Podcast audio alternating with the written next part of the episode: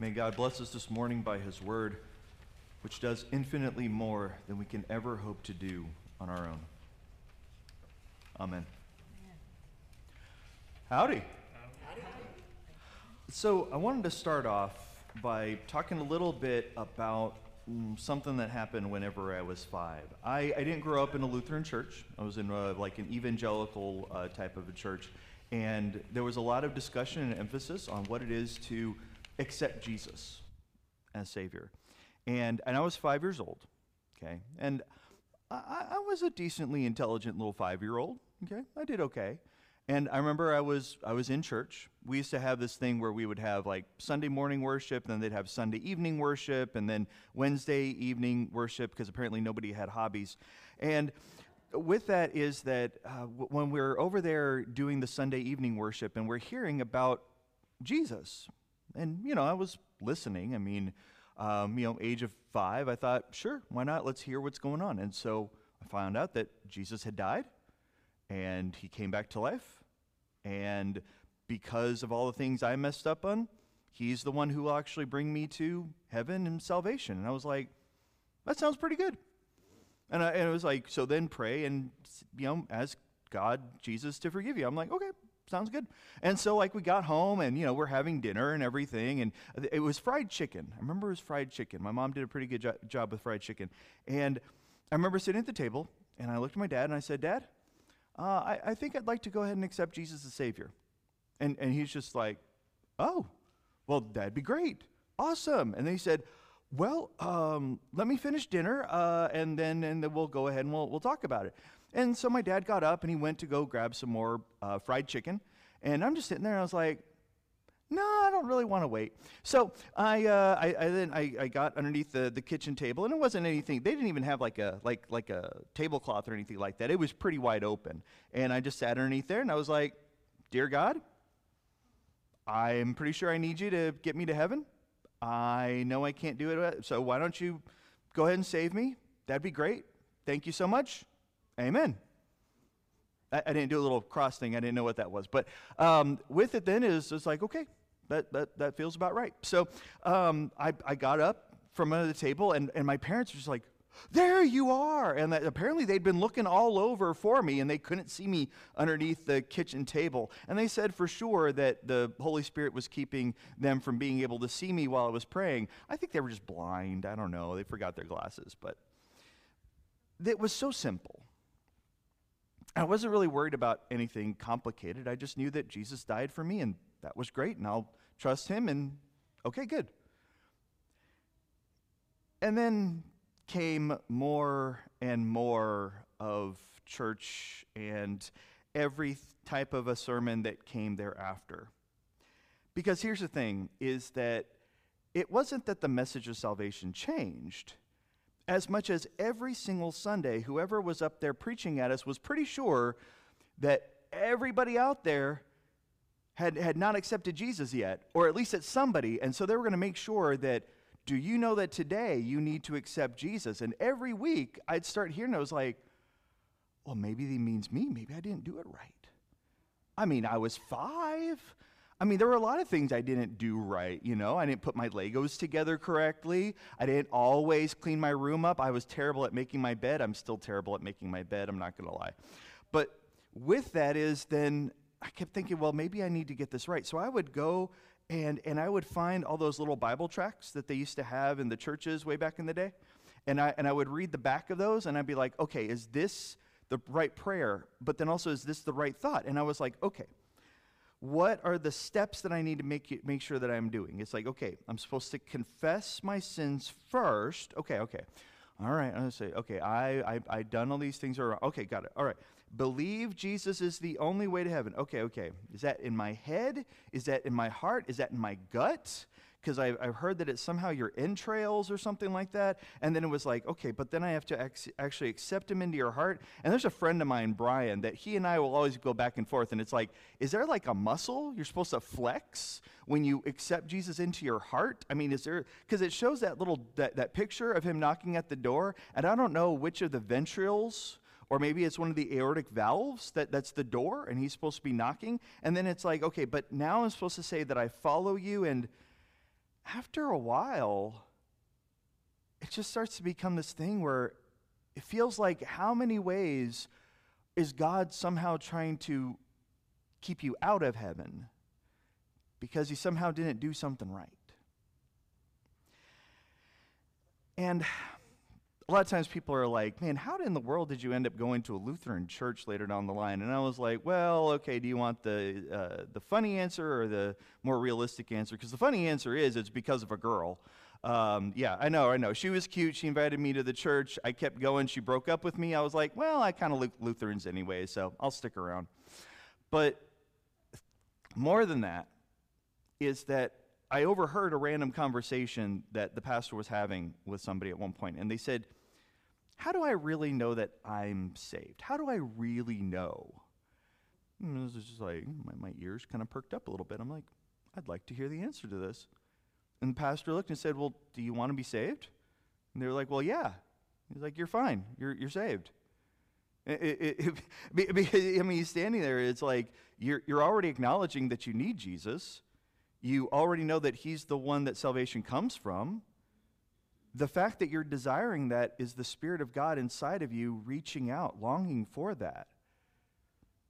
That's already shown you that God's already in your life, creating that faith. And that's kind of why I stayed, was because it'd be, been the first and actually one of the few times I've ever actually heard it that clearly spoken.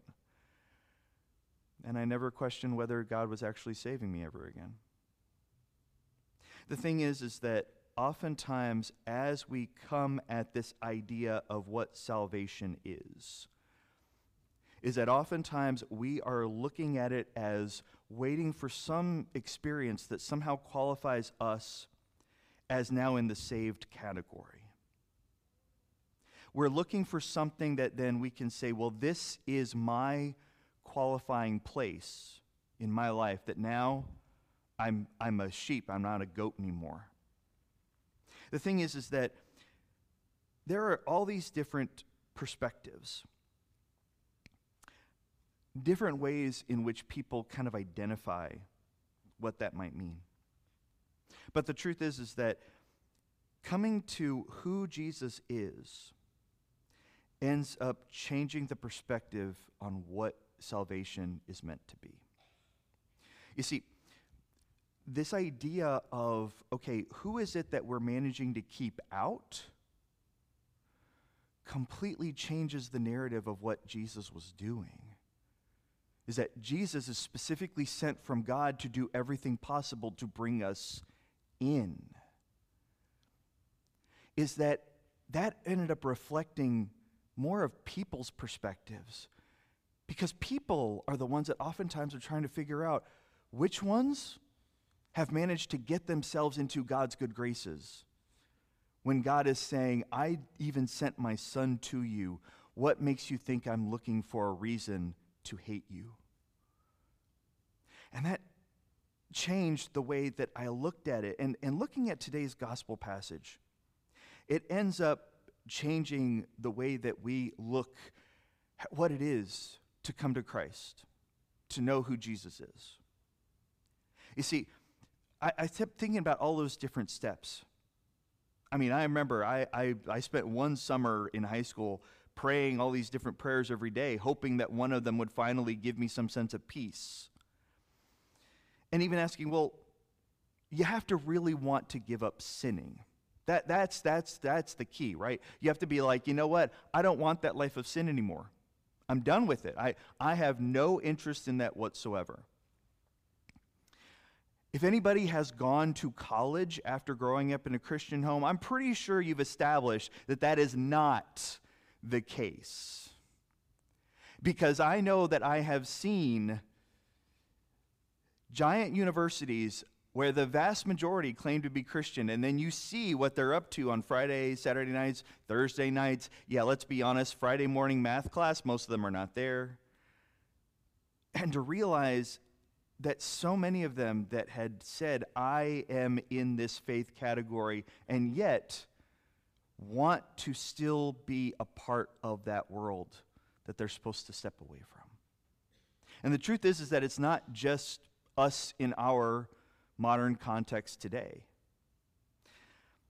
Right before this chapter 14, in chapter 13, the very end of it, Jesus looks at Peter and says, Before the rooster cries three times, you're going to deny me.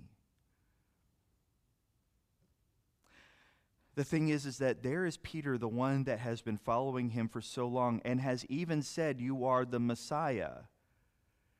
And yet he is going to be the one to very pointedly say, I don't know this guy. The thing with this is that as much as we continue to try to define this is the point where now all that other stuff is gone and I don't want that anymore. The moment that we start acting as if that sinful life no longer has a hold on us, that's the second that it usually creeps up and gets us the worst. But you see, is that Jesus doesn't then stop with saying, Peter, you're going to deny me, because what does he do in chapter 14? I have prepared a place for you.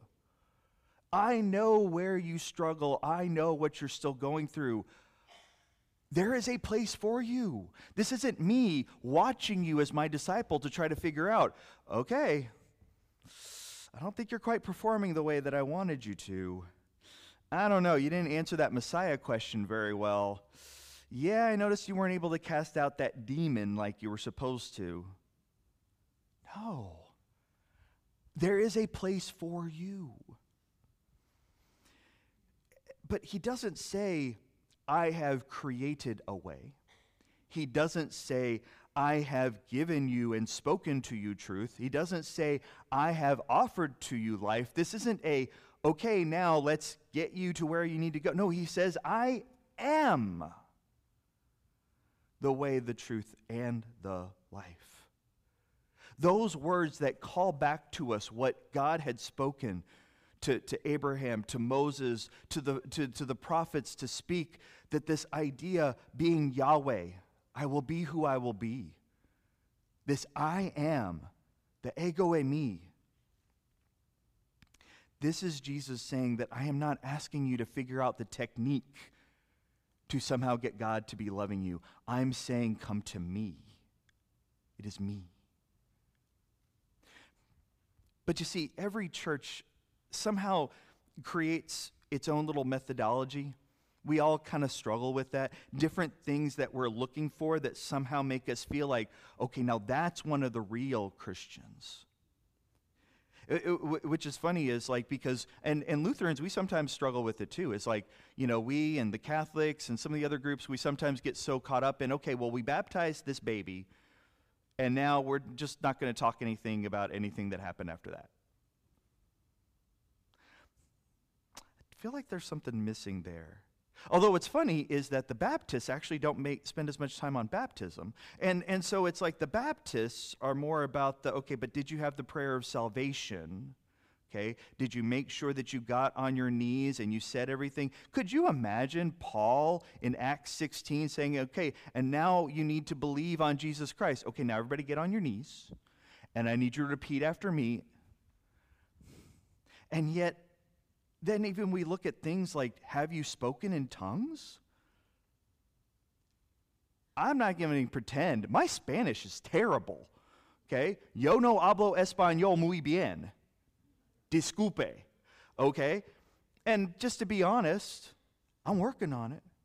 But if that's where my salvation depends on, I can promise you the closest I've come is mumbling in my sleep with random dreams, and that doesn't make any more sense about salvation or even the number of times where you end up having all of these, a lot of the college groups that will spend all their time saying, yes, but now how many Bible studies are you in? As if somehow now you're going to really be saved because you read the Bible this many times with this many commentaries.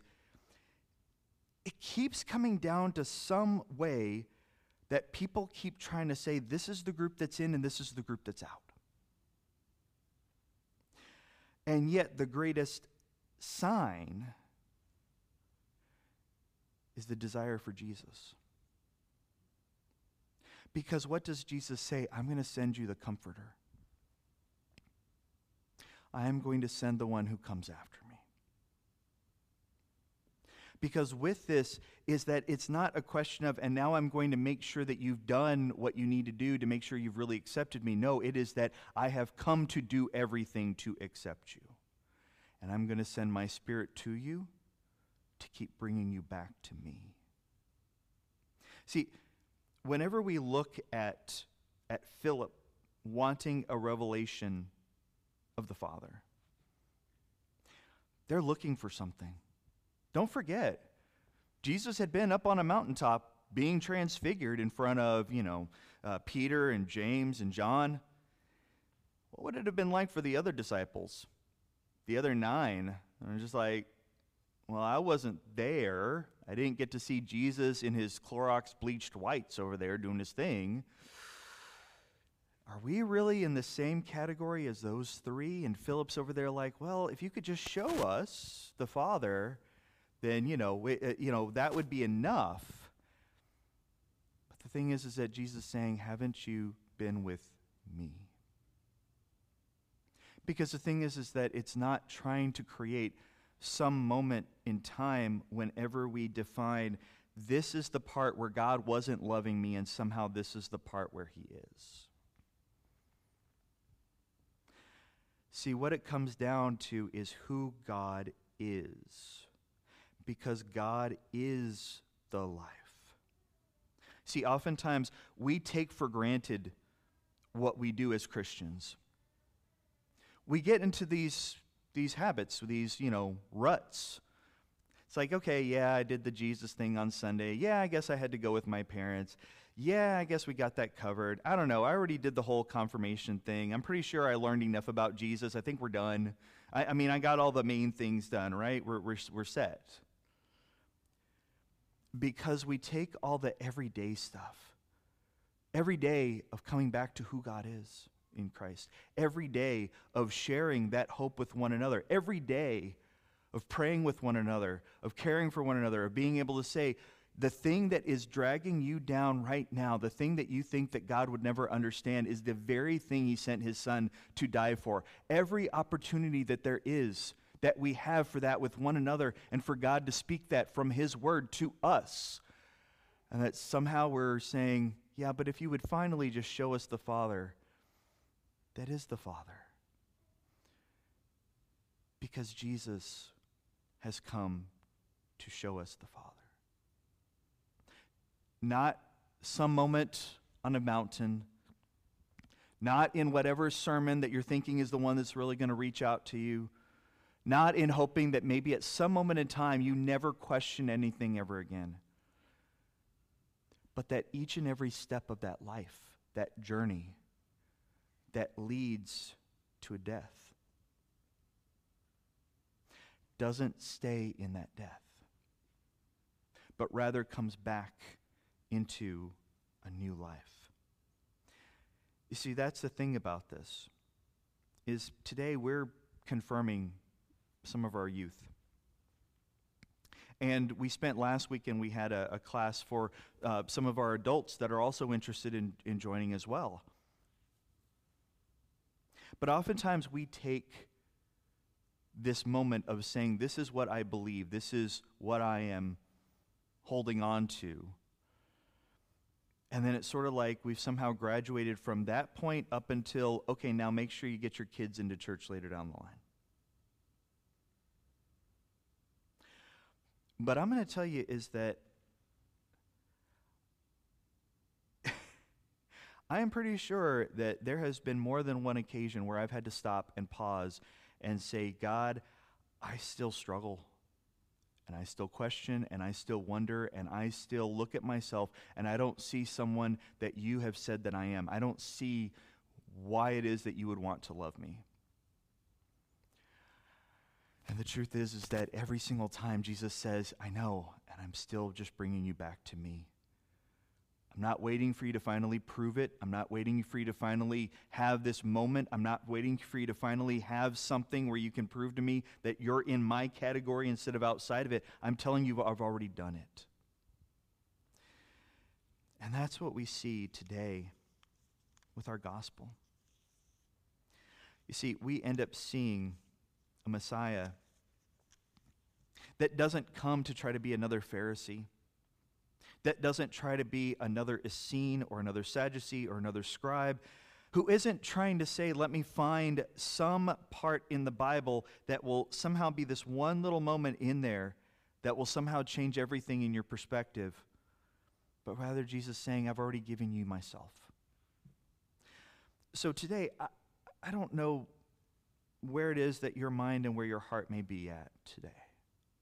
Maybe you haven't felt like God's really revealed anything to you lately, and that happens. We get caught up in Netflix and work and traffic and trying to figure out HEB sales for the meal simple and uh, wishing that we had gotten the fish instead of the sausage. But truth be told, is that even in the midst of that, is that it's still Jesus saying, You are my own. And that as much as we may be thinking, why is it that I don't know the path I'm supposed to go? Why do I feel unsure today? Why do I feel frustrated? Why do I feel scared? Why do I feel depressed? Why do I feel like I'm on the wrong path? Does that mean that I really am? And Jesus is saying, I went all the way to death itself. Wherever you may find yourself, I am there and also realizing the times whenever we say, I look at myself and I know that I am a poor, miserable sinner. And Jesus says, Good. Now let's begin. So, wherever you're at today, let today be another chance that we come to Jesus again and start over.